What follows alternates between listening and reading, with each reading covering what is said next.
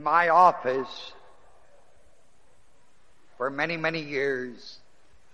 When you come, when you leave the door, when you exit from my office and you go out, there's a little plaque on the corner of, the, of my bookcase that no one can fail but to see when they leave the door. And it says on that little plaque, it has a little stone on it, and the words, Let him who is without sin cast the first stone. More and more I'm getting asked by people why I do not reciprocate to the criticism of the way ministry. When these television shows and newspapers and everything else in the media take a crack at my ministry and the people that I'm loved with all my heart.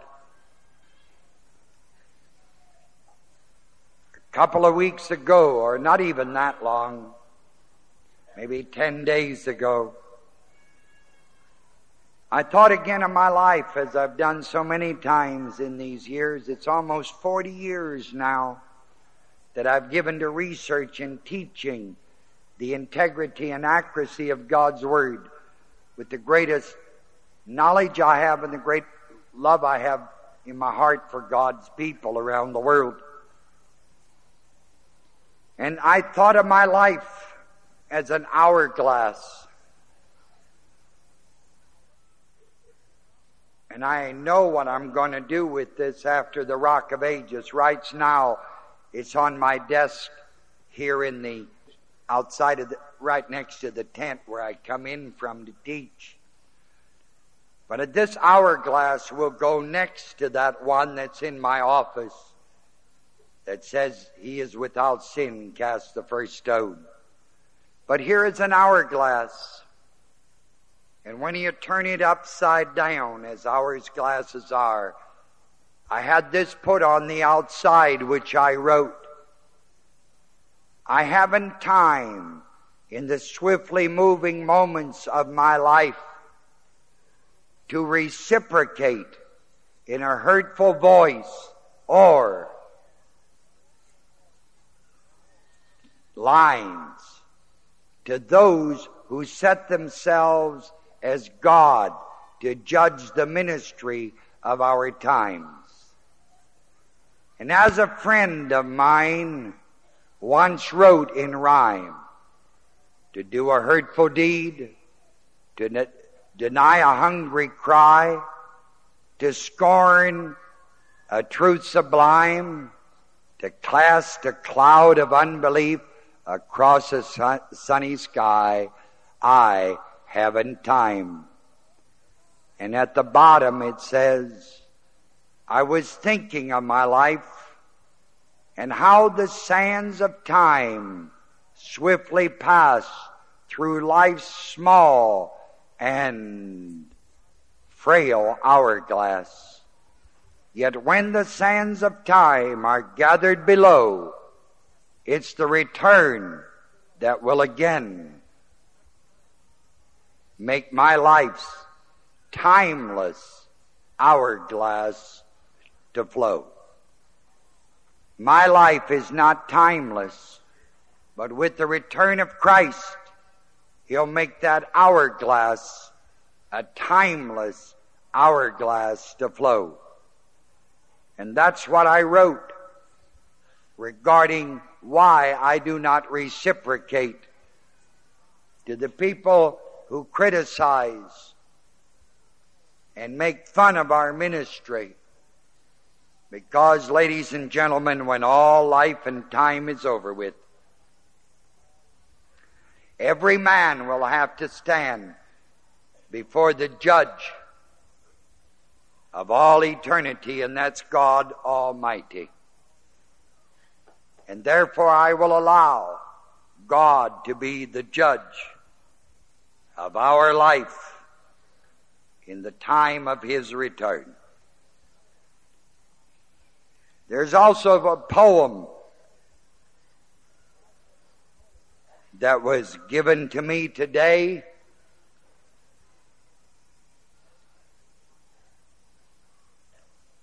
Written by one of the people of our staff here. She and her husband are both on the staff here at International, Jan Schneider. She wrote this poem for her father, who is a farmer. And this is the poem. Here's a man. He's been up with the dawn since the day of his birth. He's akin to the sun and the sky and the earth. And he never once doubted his wealth or his worth to the land. So he stands. He's learned how to live and he's seen how to die. Spent the night with the litter just born in the sty. And he's bet that the spring will come early and dry and he's been wrong, but he's strong. Cause he's got him a dog and a son and a wife and a bin full of grain and a sharp pocket knife. And he never has yet missed a meal in his life. He recalls that he's seen it all and the eyes of, in his leathery face blur with tears and his calloused old hands tell the toil of his years and the house that he built shouts the ballad of fears beaten down. Hear the sound of a man standing honest and straight. As a reed who's akin to the sun and the sky and the seed, sod. And he's proud of his life and in love with his God. Here's a man. That's by Jan Snyder. Isn't that fantastic?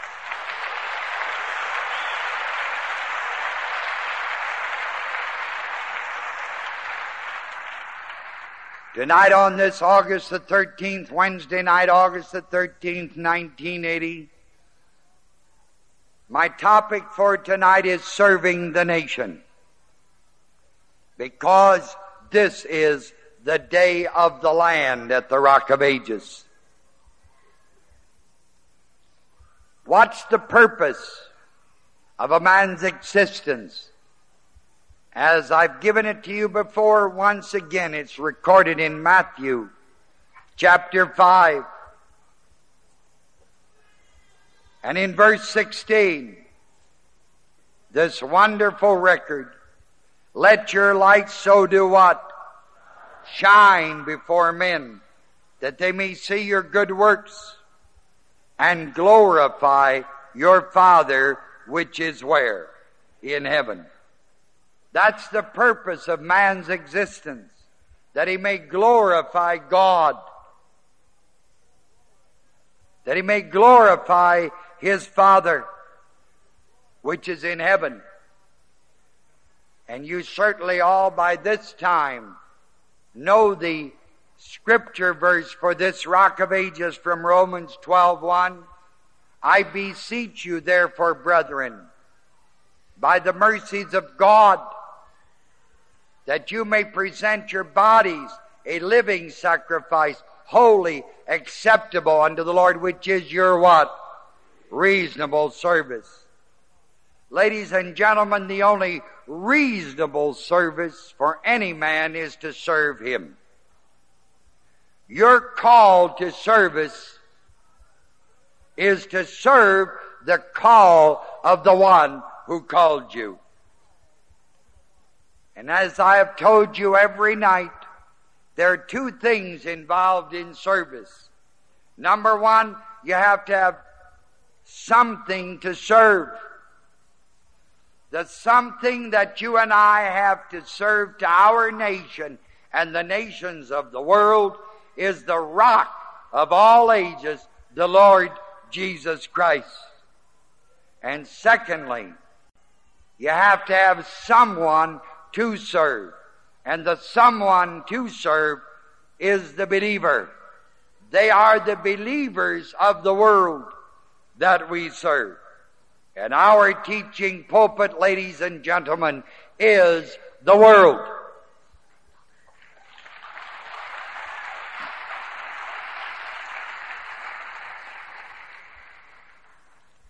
You know, food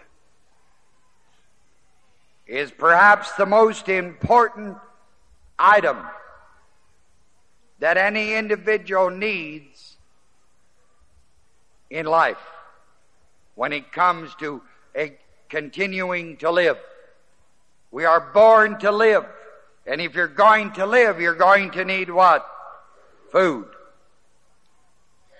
You and I have never been called upon to feed the world at the expense of our nation. I know this is contrary to the word World Food Organization the government has. But all I know is the Word. And I know that no nation is required to feed the world at the expense of that nation.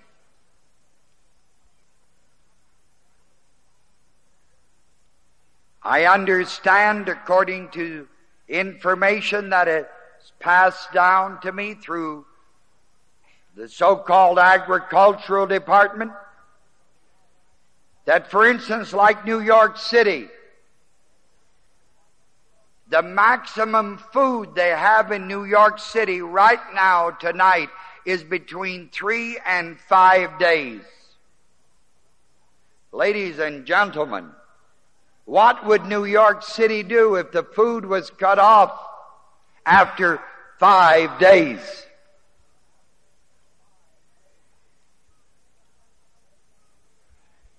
There's something else that the Word of God teaches that only us who believe in God's Word know is true. And that is that the land of a nation will only produce productively and dynamically when believers operate it. That's right.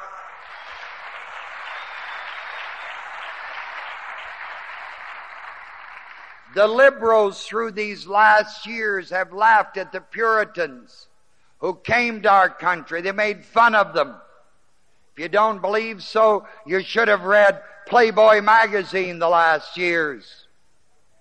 Talk about Puritanism, they laugh at it in the sense that they want everybody to believe that anything goes.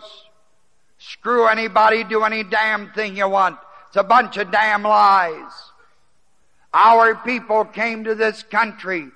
They were God-fearing people. Sure, they weren't perfect, but who in the H is? You're not perfect either, but you love God, right?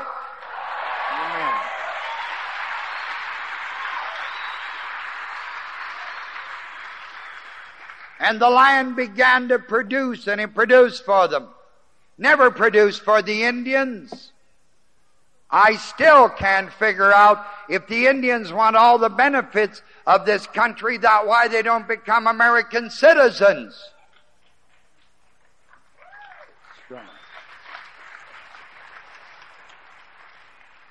You don't understand that either, do you? That's right. They're not citizens of the United States. Well, why don't they come, become citizens? I was born a free citizen of the United States of America, and I'm proud of it. I heard that video this morning and I got madder and crazy at that section when they about, talked about us stealing it from the Indians. Oh, nuts. Let the Indians become citizens of the United States. Then they'll grow up and they'll amount to something. Same as some of the rest of us have done. My forefathers came to these United States after many years of persecution as Huguenots. On D-Day in World War II, the soldiers and others of the United States of America marched through our town in France it's called Wierwille. You destroyed it. It's okay with me. Because years before that, after the Edict of Nantes, when the Roman Catholics began to persecute my family so severely, the Wierwille family. We have a town there called Wierwille. My ancestors left, had to leave. Many of them were killed because of what they believed. When they left, some went to Switzerland, some went to England, some went to Germany. The family of the Wierwilles in Switzerland, we don't know anything about. Perhaps they must be all gone. In Great Britain, the family of the Harcourts, some of the royal people in the family, in the families of England, are Harcourts. In London, there's a street I understand called Harcourt. But most of our people that I know of moved to the area of Lottbergen, Germany, outside of Munster, Germany. And then later on they came to the United States. My like my great grandfather and those came here. They came up, they came across, they came up to Marietta, and from Marietta they came up into this area. And this area, right here where you are at international headquarters, looks a great deal like Lottbergen, Germany. I have my beautiful sister sitting over here, my sister Liddy, tonight. Bless her heart. A little while ago, I had someone check to see if she was here, and they said she's here. And they said, Liddy, they said that you were waiting for me to teach the word. You were through with all the music. She's through with all the music before it's ever starts because my sister Liddy just loves the Word. She just wants to hear the Word, the Word, the Word. That's my beautiful sister, bless her.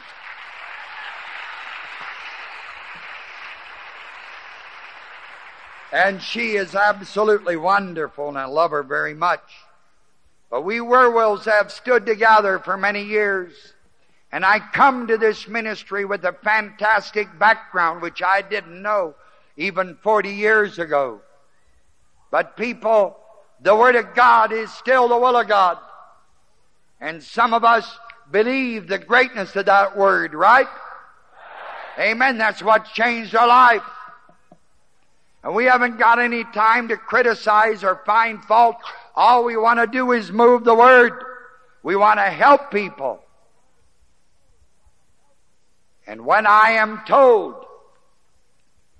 that we here have to feed the whole world, which is contrary to God's Word, then I have to take a stand. The Word of God says you, you first get your relationship between you and God right. It's always an individual matter, people. It's always between you and God first. You can't talk to about and to anybody else about getting saved until baby you get saved. Until you get saved, sir. Once you're born again of God's Spirit, then you can talk to somebody else.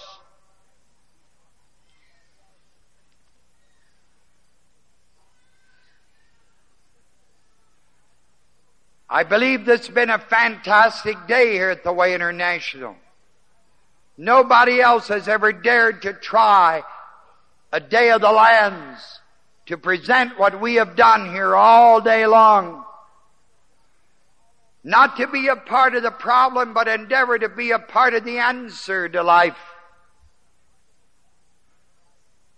When people tell me that we have to give our food away and do all that other stuff, nuts to it. That's why I wrote, that's right. It's been our government that wants to give everything away. They'd give the whole damn country away right now if they could get away with it, if there weren't enough people like you who still stand for our country.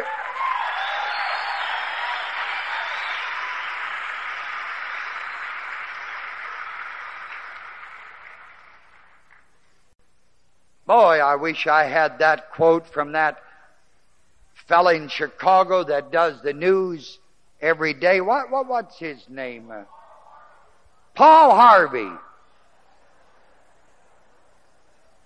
Paul Harvey. I wish I had his quote, but in essence he said, "We the merciful Oh golly. We the merciful are at the mercy of the merciless. Boy, I thought, what a statement. See? You know, they give our food away or they give our lands away, they give our money away, and they tell us we have to do this. I want to tell you, as far as God's Word is concerned, food is the most important thing in the world. And if those birds don't want to sell us oil at a decent price, let those birds drink it for breakfast.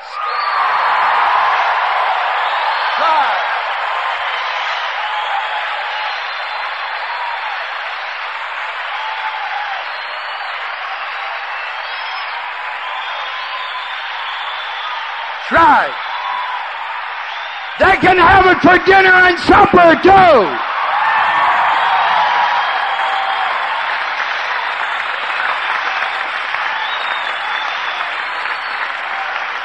It's real, it's real easy to give something away that you haven't worked for.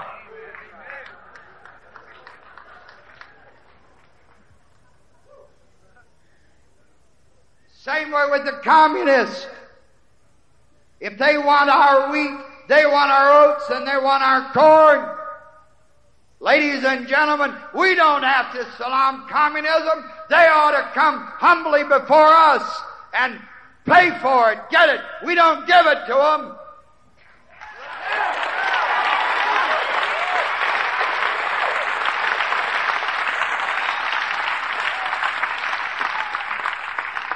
This land in America still produces the best and it'll continue to produce only if there are God-fearing people operating the land. Without that people, you're gonna lose your land. When you lose your land, you're gonna lose your country, people.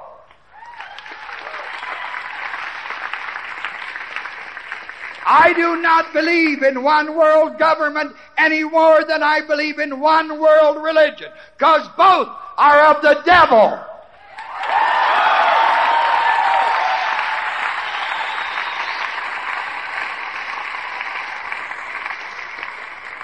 Let me show you Psalm 107, please.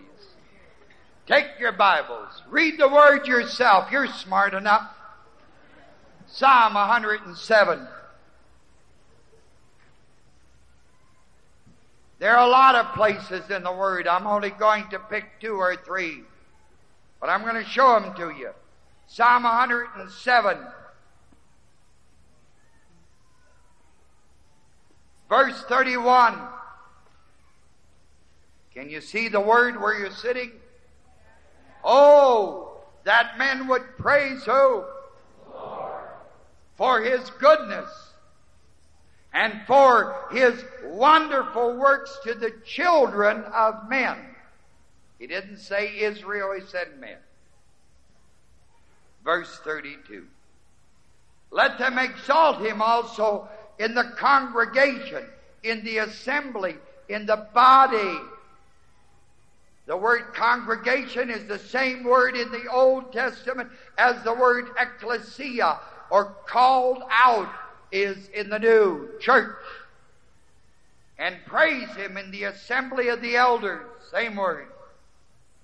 Look at verse 33. He turneth the rivers into a wilderness, and the water springs into dry ground, a fruitful land into barrenness. Why? For the wickedness of them that what? So whenever a people whenever a nation turns away from the true God, their rivers, their water springs, their fruitful lands, all of that will become barren people. Read it yourself. Verse 35. He'll turn the wilderness into standing water and dry ground into water springs. He maketh the hungry to dwell, that they may prepare a city for habitation, sow the fields and plant vineyards, which may yield fruits of increase. Verse 38, He blessed them also, so that they are multiplied greatly, and alloweth not their cattle to decrease, which means to cast their young before their time. There it is. For those who do not believe in the true God, will not stand for the true God, their lands will never produce, nor their livestock. But for those who turn to the true God and believe the true God, their wilderness will become wonderful waters. All of that. In Hosea, show you another one. Hosea, Joel, Amos. Can't even find the dumb book. Oh, I've just all day been involved in this thing beyond anything your mind could apprehend, let alone comprehend. Because people, I just know how important the land is, the soil is, and how disrespectful we've been to God and to the land and to the so- soil. Boy, it's like I said this morning. It really hurt my heart that I had to take this 147 acre farm and turn it into what it is today a place for 16, 20,000 people to meet for a rock of ages. Because this place grew wonderful corn, beans, oats, wheat. And you can't eat off of these things that are in here. This doesn't grow any crops. And the one thing you'll need is physical food. You'll need spiritual food, I know that. But you also need physical food. Because if you don't get physical food, what good is it to you to have spiritual life? You'll die. Someday I'm going to buy me a Bible that doesn't have India paper.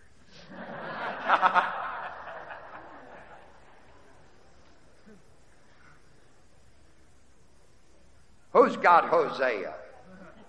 Bring me your Bible. I can't find it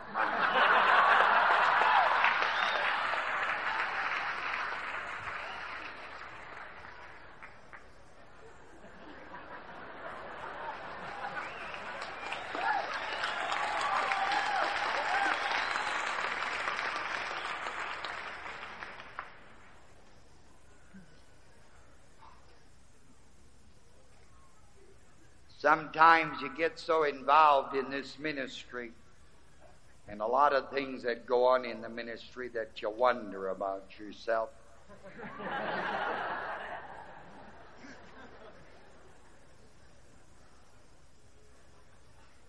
Today has been one of those days. You know, I thought this afternoon, before I came over here at 5 o'clock, when I came over to start the evening here, I thought, how long can a man live? Dedicating his life and bleeding his soul out 18, 20 hours a day. I've done that now for 38 years for God's people. How long can a man live? Amen.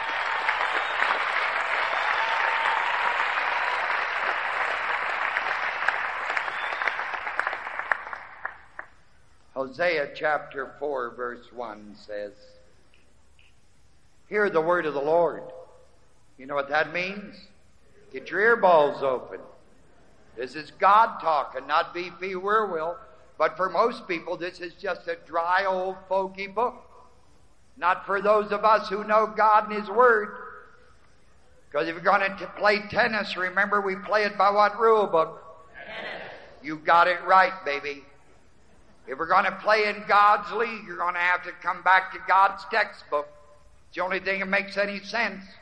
You don't play tennis by a football rule book, nor do you play in God's league by a theologian's writings. You play it by God's Word. And the critics who do not believe this is God's Word, they better take another look at it because Hebrews says that the Word of God is the critic of the critics. And us, and we in the Way Ministry believe that this is God's Word. Not the King James. We know better than that, stupid. We know that. But that which was originally given when holy men of God spake as they were what? That we know is God's Word. And we have been in research for almost 40 years to put this stuff together so it again fits like a hand in a glove and that it works with a mathematical exactness and with a scientific precision. Hear the word of the Lord, you children of Israel. For the Lord has a controversy. that means he's got a fight going on with the inhabitants of the land. Because there is no truth, nor mercy, nor knowledge of God in the land. We're loaded with religion today. You've got empty filling stations on almost every corner in your town. But no knowledge of the truth of God's Word. People, Christianity is not a religion. Religion is man-made. Christianity is God with His family. Christianity is what God wrought in Christ, in you, the hope of glory. We are His sons. Christ.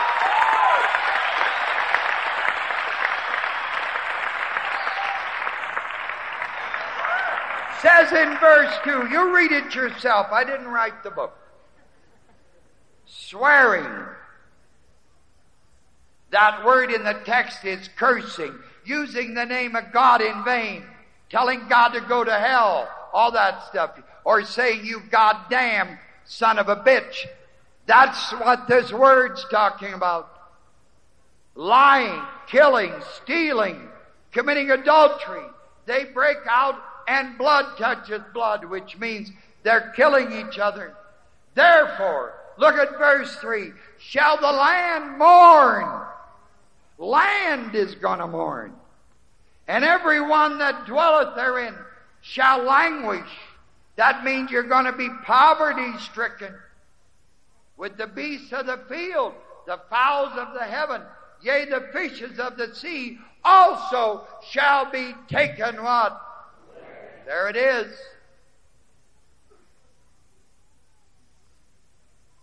And it's remarkable that this section precedes a verse that I used in the foundational class for all of you that have been in the class. Verse 6 says, For my people I destroyed for lack of knowledge. Now that cannot be a lack of knowledge of science or mathematics or sex or love or anything else. It can only be a lack of knowledge of the truth of God and His Word, people. That's Hosea. You can have your Bible back, Tom.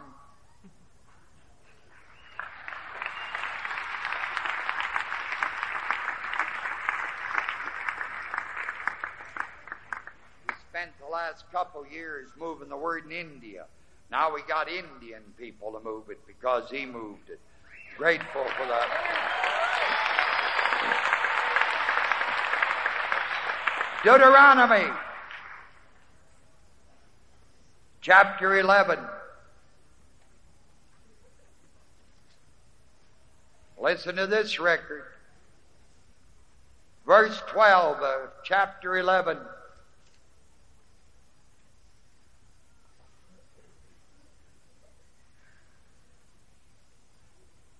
A land which the Lord thy God careth for a land that the Lord careth for. The word careth is the same word that's translated provides for at other places. The eyes of the Lord thy God are always upon it from the beginning of the year unto the end of the year. The Lord watches over it from the start of this planting season to the harvest season. Verse 13, and it shall come to pass, if, if, if ye shall hearken diligently unto my commandments, which I command you this day, to love the Lord your God, and to serve Him with all your heart, with all your what? Verse 14, that I will give you the rain on your land in due season, the first rain, the latter rain, that thou mayest gather in thy corn and thy wine and thy oil. And verse 15, I will send grass in thy fields for thy cattle, that thou mayest eat and have plenty. Be full in the text reads, and have plenty, more than abundant. Take heed to yourself, verse 16, that your heart be not what? Deceived. Ladies and gentlemen, we've had our heart deceived. We think a man can reap a crop by just plowing it and planting it and everything else. That's a bunch of baloney. You have to have God's blessing on it if you're going to continue to have prosperity in any category of life, meaning as well the land that we cultivate to produce the crops that we eat.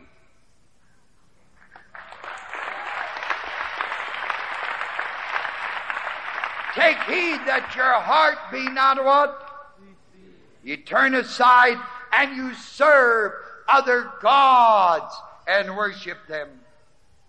Verse 17. Then the Lord's wrath will be kindled against you, and he will shut up the heavens, that there be no rain, and that the land yield not her fruit, lest ye perish quickly from off the good land which the Lord giveth you. Ladies and gentlemen, I don't know how to say it any plainer than as God's Word says it. And I know this is contrary to all the teaching. It's contrary to all the departments of agriculture. It's contrary to everything except God and His Word. And ladies and gentlemen, we in the Way Ministry have dedicated our life and our believing to God and His Word. If it's wrong, we go down with the ship. right.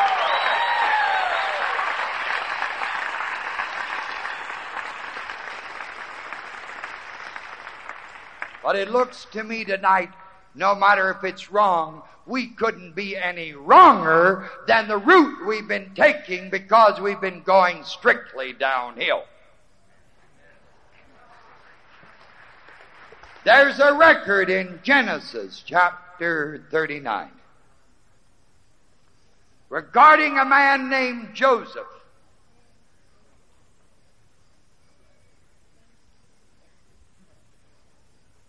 Joseph was the seventh son of a man by the name of Jacob. The word Jacob, the name Jacob means supplanter one who cheats others, one who beats others before they beat you. You know, you get the other fellow before he gets you. Then your name is Jacob. One night Jacob had an experience with God. And God, after that experience, changed his name to Israel. And the word Israel means one favored of God. This is the record of that man Jacob who got his name changed to Israel. He was, I mean, Joseph. He was the son of Jacob, the supplanter. Joseph was the seventh son. He was the first of Rachel. In Genesis chapter 39, There's the record of Joseph's brother and selling him into captivity. And the record reads in verse 1 that after his brothers sold him, Joseph was brought down to where? And Potiphar, an officer of Pharaoh, captain of the guard, an Egyptian, bought him of the hands of the Ishmaelites, which had brought him down thither, there. And the Lord was with Joseph. And he was prosperous, successful. He was a successful man. And he was in the house of his master, the Egyptian. And his master saw, S-A-W, that the Lord was with him. And that the Lord made all that he did to prosper in his hand. And Joseph found grace in his sight and he served him. And he made him overseer of his house. And all that he had he put into his hand. That gave him quite a responsibility. For someone who had been sold by his brothers. And it came to pass from the time that he had made him overseer in his house and over all that he had, that the Lord blessed the Egyptian's house for Joseph's sake. You get that one? And the blessing of the Lord was upon all that he had in the house and where? In the field. And he left all that he had in Joseph's hand. And he knew not aught he had save, save the bread which he eat, which you did eat. He never paid any attention. Joseph just took so good care of it. And Joseph was a goodly person, and he was well favored. It came to pass after these things that his master's wife, this is the Pharaoh, the master's wife cast her beautiful brown eyes, those bedroom eyes of hers, you know, upon Joseph. And she said, Come on in here, shack up with me. Crawl in the sack with me. King James says, Lie with me. I think you kids understand that, don't you? You teach it to the adults if they don't understand it, all right? But, verse 8, Joseph what? Refused. He refused and said, unto his master's wife. That's the king, Pharaoh's wife. Behold, my master knows not what is with me in the house, and he hath committed all that he hath to my hand. There is none greater in this house than I, neither hath he kept back anything from me but thee, because thou art his wife. How then can I do this great wickedness and sin against whom? it came to pass as she spake to Joseph, day by day, every day, she said, Look at me. Boop, boop, boop.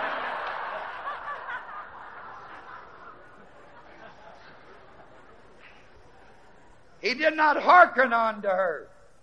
Does not mean he didn't walk out with an erection. He just didn't stay in long enough. That's right. I understand the word. I ain't stupid.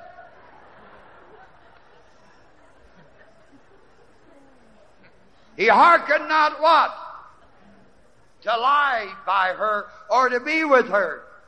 And it came to pass about this time that Joseph went into the house to do his business, take care of the matters in the house. There were none of the men in the house. Ordinarily, the queen is surrounded with eunuchs within. And she caught him by his garment. They weren't there, so he, she caught him by his outer garment, saying, Lie with me.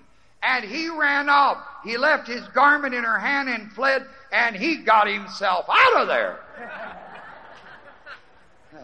Getting too hot to be comfortable.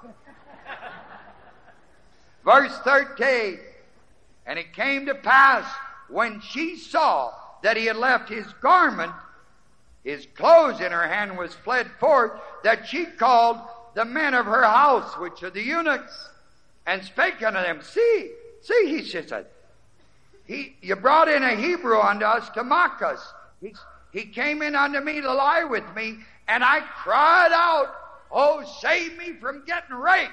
Hell, she'd enjoyed it. She wasn't getting raped. she had just given him an invitation. And it came to pass when he heard that, I lifted up my voice and cried that he left his garment with me and he fled and he ran out of here, the old lion woman. And she laid up his garment by her until her master, oh, Pharaoh himself, came on home. And she spake unto him according to these words, saying, This Hebrew servant which you brought unto us, you know, he came in unto me to mock me. Do you know that? It came to pass as he lifted up my voice and I cried that he left his garment with me. When I yelled, Help, help, help! He left his garment with me and he fled out. And it came to pass when his master heard the words of his wife, which he spake unto him, saying, After this manner did thy servant to me, that his wrath was kindled. He became angry. And Joseph's master took him, put him into the prison, a place where the king's prisoners were bound, and he was there in the prison. But, verse 21, the Lord was with Joseph and the Lord showed him what? And the Lord gave him favor, grace in the sight of the keeper of the prison. This woman lied about Joseph.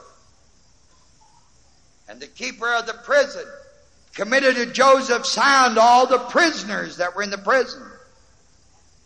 And whatsoever they did there, he was the doer of it. Verse 23. And the keeper of the prison looked not to anything that was under his hand, because the Lord was with him. And that which he did, the Lord made it to what? Verse chapter 40. And it came to pass after these things a long time afterwards that the butler of the king of Egypt and his baker had offended their lord, the king of Egypt. And Pharaoh was wroth that means he was teed off, foaming at the gills, against two of his officers. Chief of the butlers against the chief of what? The bakers. And he put them in ward in prison, in the house of the captain of the guard, into the prison, the place where Joseph was in jail, where Joseph was bound. Verse 4 and the captain of the guard charged Joseph with them. And he served them, and they continued a season in the ward in prison. And they dreamed a dream, both of them, each man his dream in one night, each man according to the interpretation of his dream. The butler and the baker of the king of Egypt, which were bound in the prison. And Joseph came in unto them in the morning and looked upon them, and behold, they were what? Sad. And he asked Pharaoh's officers that were with him in the ward of his Lord's house, saying, Wherefore look you so sadly today? What you all screwed up about? And they said unto him, We had a dream. There is no interpreter of it. And Joseph said unto them, Do not interpretations belong to me? Oh, no, no, no, no, no. He said, Do they not belong to whom? You read it. And the chief butler told his dream to Joseph. And he said to him, In my dream, behold, a vine was before me.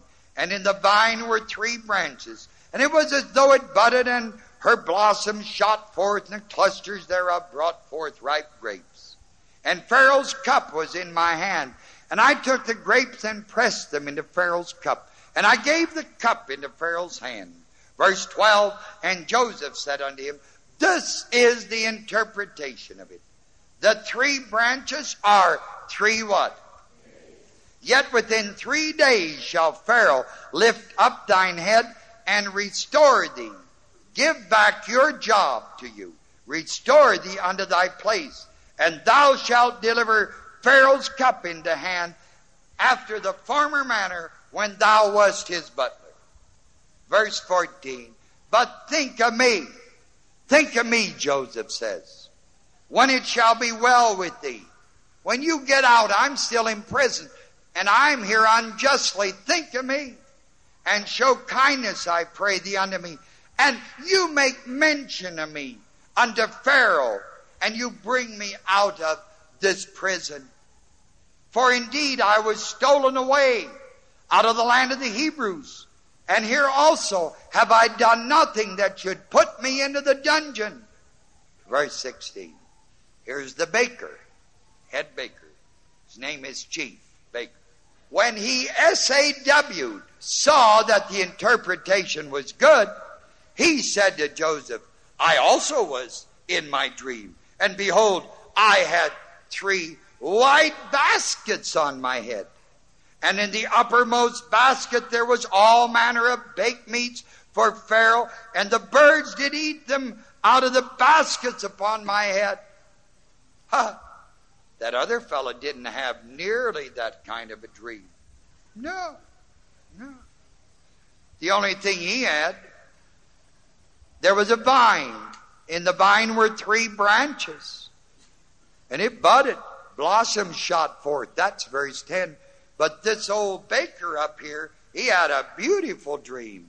Boy, he had a big old basket on his head, the, and all full of all kinds of goody goodies, and the birds did eat out of them. Because God, by way of Joseph, had Joseph had just told the butler that he would be restored to the place of serving Pharaoh. So the old baker said, Hey, baby, ain't that a great one? If he's going to get restored, look at me. I had those terrific baskets on my head, all manner of meat for Pharaoh. Verse 18. And Joseph answered and said, This is the interpretation of the three baskets are three days. Yet within three days shall Pharaoh lift up thy head from off thee, and shall hang thee on the tree, and the bird shall eat thy flesh from off thee. I bet that cooled his cookies. What do you bet? I like you, bless your heart. Verse 20. And it came to pass the third day that was Pharaoh's birthday that he made a feast unto all his servants. And he lifted up the head of the chief butler and of the chief baker among his servants. And he restored the chief butler unto his butlership again. And he gave the cup into Pharaoh's hand. But he hanged, verse 22, the chief baker as Joseph had interpreted them. Verse 23, I love this. Yet did not the chief butler remember Joseph, but what? After everything Joseph did for him, when he gets back into the society and that realm of serving old Pharaoh, he forgets that this poor old Joseph is still stuck down there in the dungeon, in the jail, and he was the one who helped him. He just forgot about him. It's so human. It's so human. If I had waited through the years for people to pat me on the back and to thank me for the, the greatness of the love of God and the accuracy of the word that I shared with them, I'd have been dead 38 years ago. I don't wait upon people, I wait upon the Lord. And as long as God and I got it together, that's most important to me. I love people and I love to be loved by people. But people, I have not built this word upon people. I have built this ministry of the word upon God and the truth of God's word, people. That.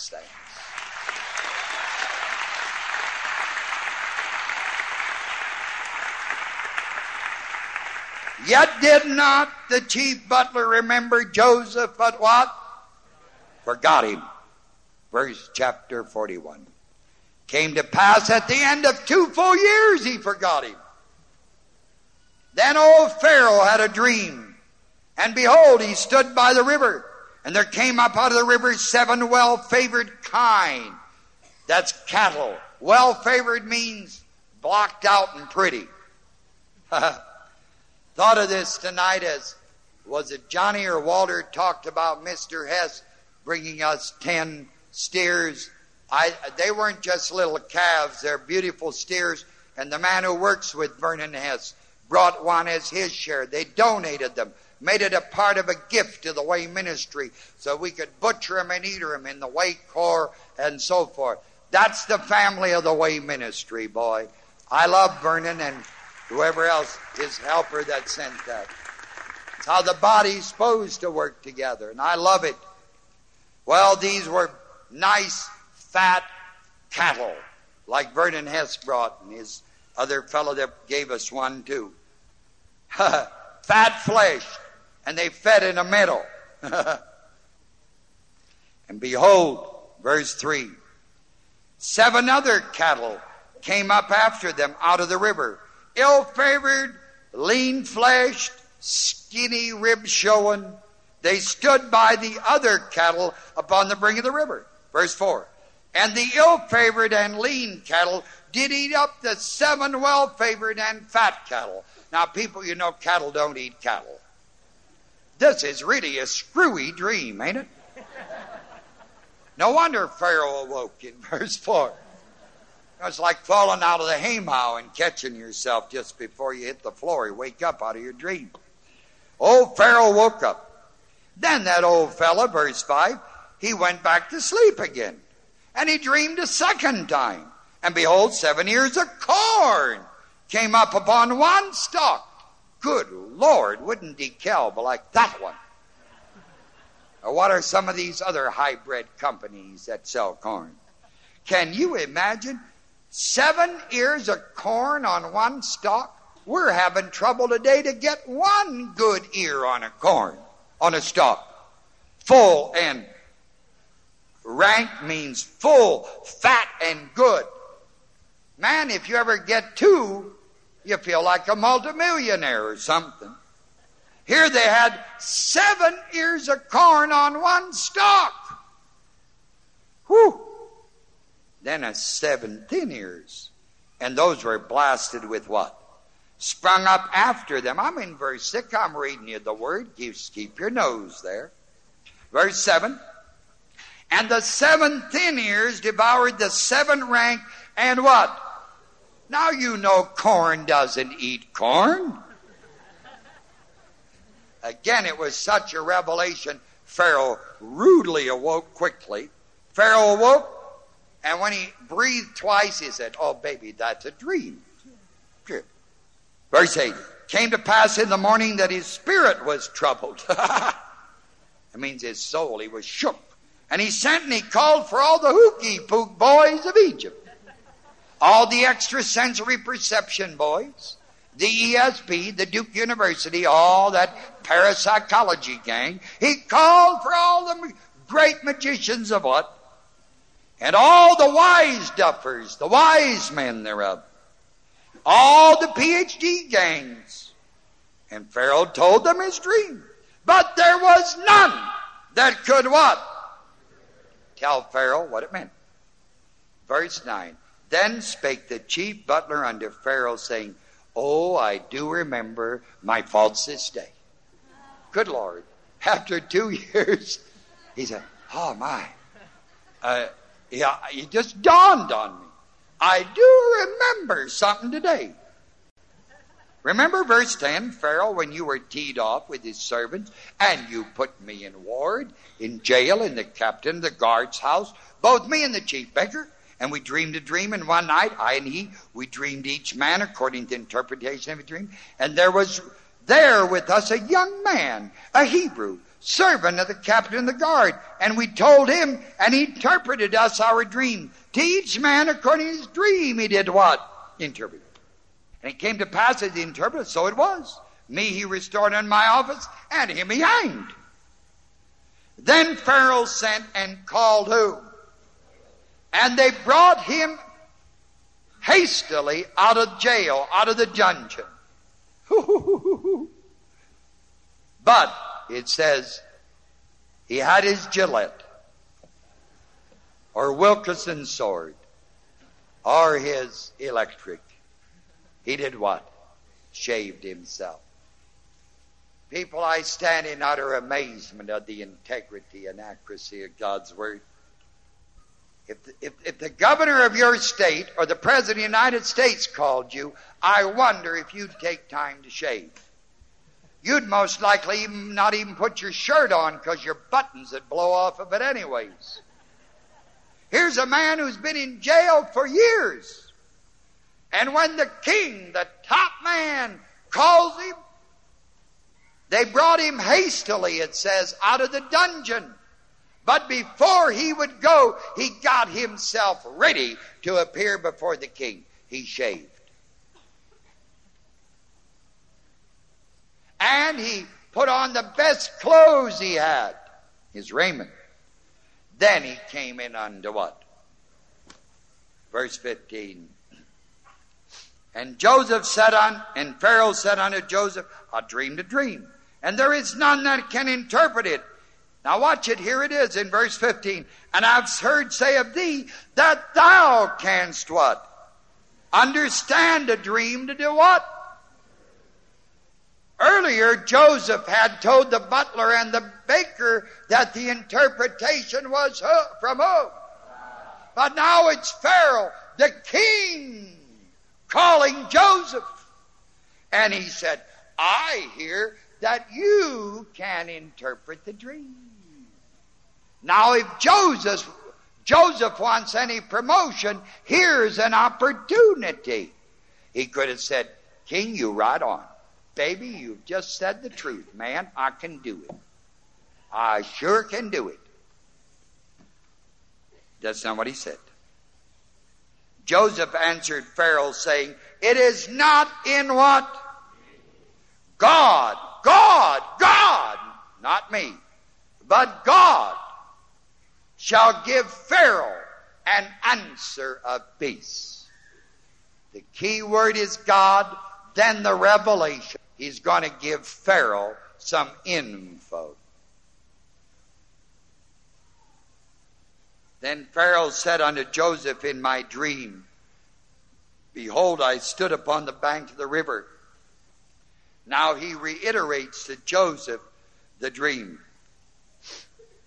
And in verse 24 it says, The thin ears devoured the seven good years. And I told this unto the magicians the word magicians is what I told you a while ago. These are the hooky pook artists, the spiritualists, the ESP gang, the outreach of the mind gang, the astrologers. None could declare it unto me. Now, verse 24. And Joseph said unto Pharaoh, The dream of Pharaoh is what? Whoa, whoa, whoa. Pharaoh had how many dreams? But the revelation of God to Joseph was that the two dreams were not two, but what? One. God, this by the way is advanced class material. You need to go through all the foundational, intermediate, and finally get to the advanced. Here we are operating word of knowledge, word of wisdom, discerning of spirits, faith, miracles, all that stuff. God has showed Pharaoh. God has showed Pharaoh what he is about to what? About to do means what God is going to initiate or is going to happen pronto, immediately, right away, booms, quick start, now. Verse 26. The seven big, fat, good cattle are seven what? Now, who in the world would have figured that out? That seven cattle were seven years. Revelation, word of knowledge. And the seven good ears are what? Seven years.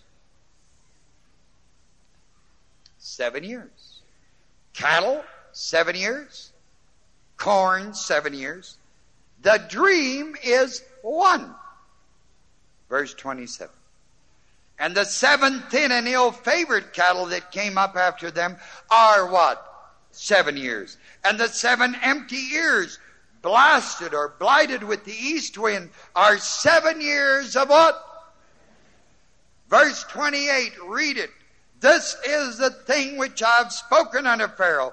What God is about to do, he shows unto Pharaoh. Verse 29. Behold, there come seven years of great plenty throughout all the land of what? Seven years of what? great plenty. Not just seven years of plenty, people, but seven years of abundant plenty.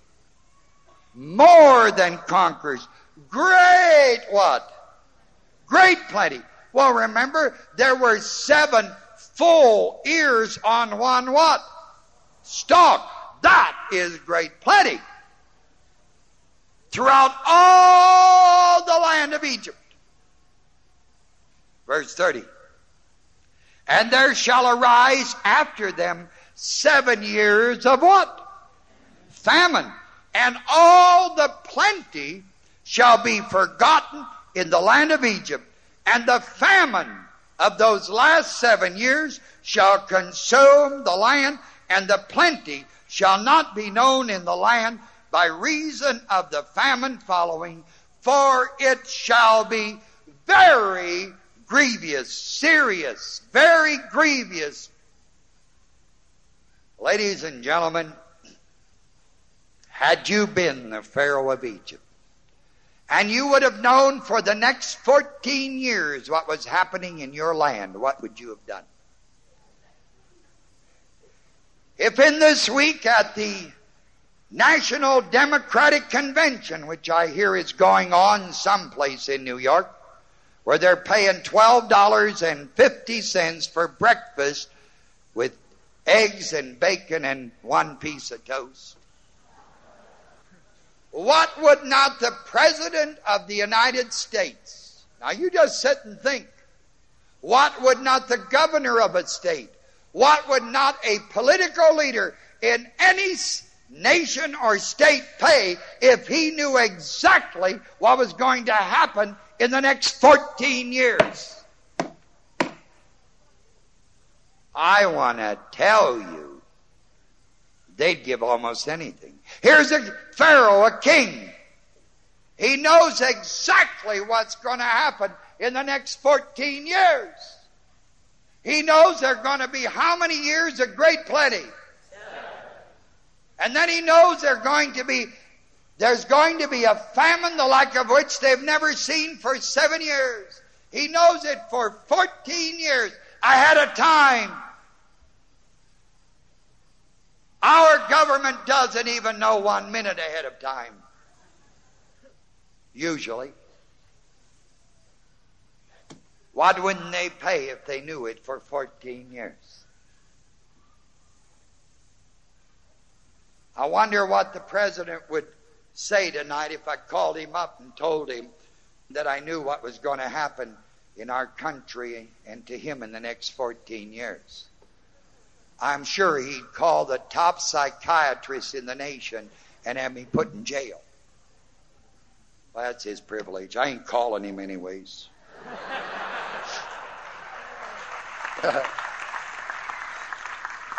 Because I ain't got any revelation. If I had, I'd most likely call him. I would call him, no question about it. But I've learned through the years when I did have it, they didn't listen. But that's all right, too. They're poverty stricken because of it. Well, it's their privilege. Years ago, I used to play a game with this. When I had advanced classes of three or four people, then I'd make them all be pharaohs. And I'd make each one be pharaoh. Now, since you're Pharaoh and you're Pharaoh and you're Pharaoh and Pharaoh, and you know what's going to happen in the next 14 years, what would you do? During those years, those seven great years of plenty, what would you do with your imports, your exports? How much of that great abundance would you lay aside for the years of famine? How would you store it? How, what proportion would you allow for the mice to eat? All of that stuff. I used to go through that. It was amazing the information I gathered. Well, here is a king, the king of a great country. He knows for the next 14 years what's going to happen. Well, I haven't got time tonight to really demonstrate all this to you. But I'd like to read you verse 20, 32. And for that the dream was doubled, doubled. How many dreams did Pharaoh have? cattle and corn. Remember, and Joseph had said it is one. For that the dream was doubled unto Pharaoh how many times? It is because the thing is what? Established by God, and God shall shortly bring it to pass, which means He's going to start the operation pronto. And through my years in the ministry, working in the manifestations of the Spirit, not only from the Word, but from the experience in life that I've had with God and His Word. Whenever something is doubled, it's always established. Praying about it won't help. Crying your eyeballs about it won't help. Standing on your head, wiggling your ears, twiddling your toes, nothing's going to change. God is going to carry out what the revelation is. If it's doubled, it's always established. Verse 33. Here's the word of wisdom. Word of knowledge tells you the score. 14 years. Here's the word of wisdom. Joseph. Now therefore let Pharaoh look out a man. The text reads one person, one man. Let Pharaoh, the king of Egypt, take one man, discreet, wise. Now that's pretty hard to find. A man, one man who is discreet and wise. And you set him over all the land of what? Now, people, that's absolutely contrary to all the programs of government. You don't take one man, you get a committee. Then you get a committee, you get a, a department. Then you get, oh, I don't know, oodles and oodles of others involved. Try. Totally contrary to the way governments operate. This is the word of the Lord. Pharaoh find one man who is discreet and wise and set him over all the land of what? Egypt. Verse 34. Let Pharaoh do this and let him, this one man, appoint overseers, officers over the land and take up, look, take up the fifth part of the land of Egypt in the seven plenteous years. And ladies and gentlemen, that's only 20%.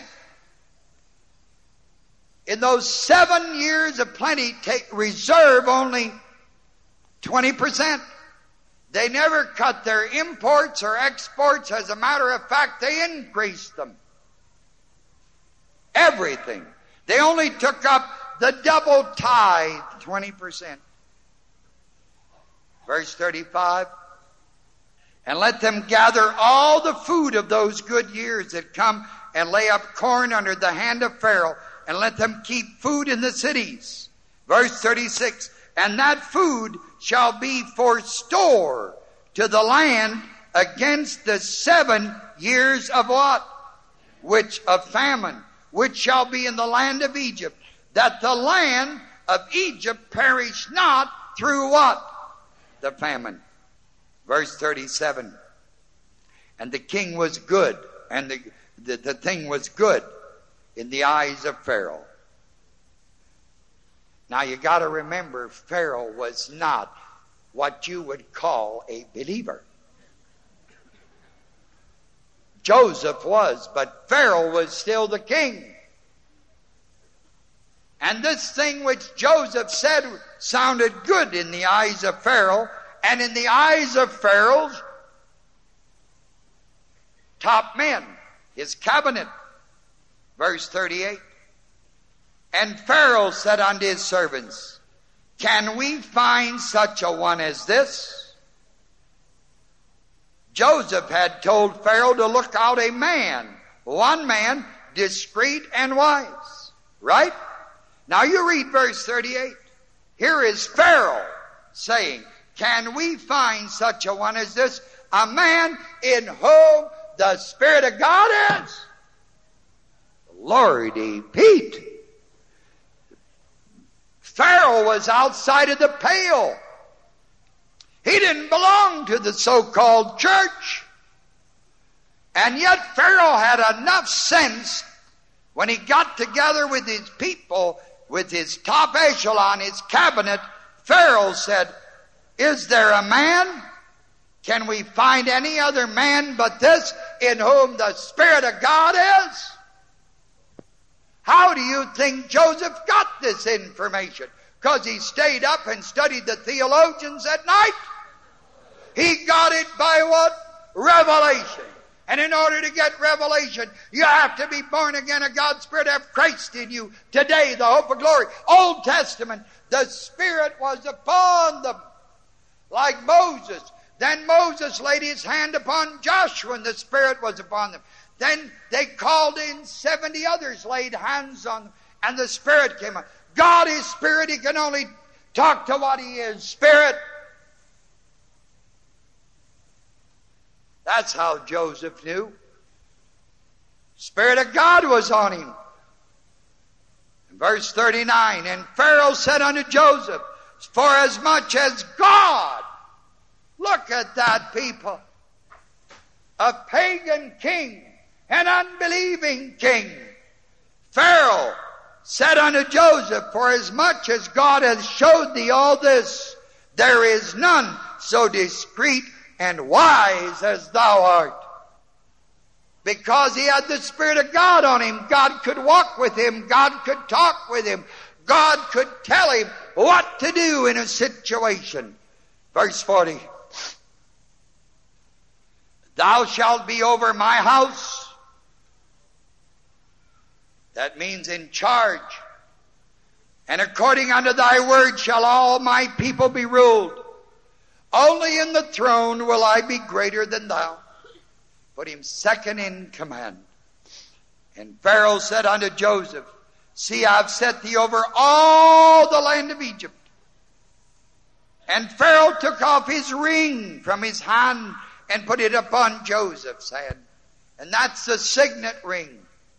Orientalism, biblical Orientalism, signet ring. Whenever a man carried the signet ring of the king, he could buy and sell anything because all he had to do is stamp it.